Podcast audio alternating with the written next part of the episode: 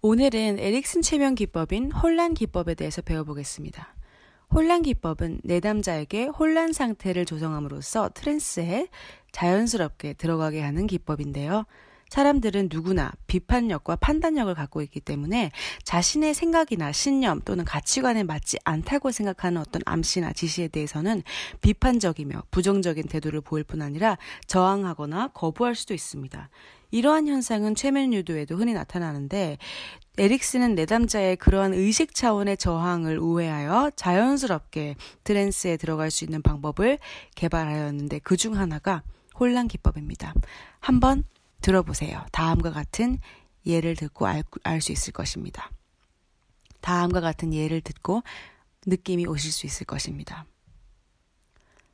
당신은 오른손의 느낌을 느낄 수 있습니다. 그러나 오른손의 느낌을 느끼지 못할 수도 있습니다.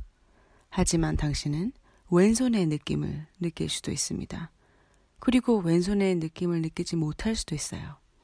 그런 가운데 왼손의 느낌을 오른손이 함께 느낄 수도 있습니다. 그리고 왼손 느낌을 오른손이 느끼지 못할 수도 있고요.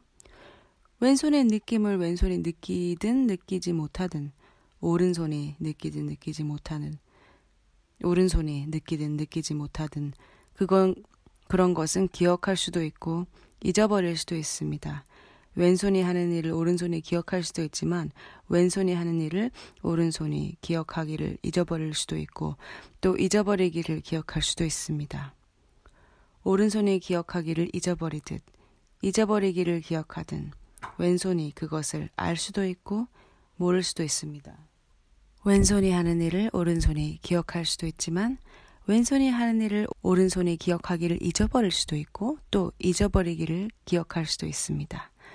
오른손이 기억하기를 잊어버리든 잊어버리기를 기억하든 왼손은 그것을 알 수도 있고 모를 수도 있습니다. 아는 것을 모르든 혹은 모르는 것은 알든 그것은 그렇게 중요한 것이 아닙니다. 당신은 지금 내 말을 들으면서 내 말을 듣고 있다는 사실을 알 수 있고 그렇게 아는 것을 생각하면서 내 말을 들을 수도 있습니다.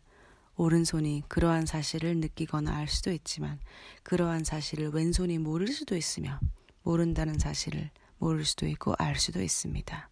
이와 같은 상황에서 오른손이 더 많이 알지 왼손이 더 많이 알지는 당신도 모르고 나도 모릅니다. 어쩌면 당신도 알고 나도 알지도 모릅니다. 하지만 아는 것을 모를 수도 있고 모른다는 사실을 모를 수도 있습니다. 그리고 모른다는 사실을 알 수도 있고 그것을 안다는 사실 자체를 모를 수도 있습니다. 이 예에서도 내담자는 치료자의 유도를 따라가다가 머리가 복잡하고 혼란스러워서 유도의 내용을 이해하기를 포기하고 모든 집중력을 놓아버림으로써 자연스럽게 이완이 되어 트랜스로 들어갈 수 있습니다. 좀 감이 오시나요? 오늘 내용이 도움이 되셨다면 꼭 구독하시고 앞으로도 좋은 내용 놓치지 마세요.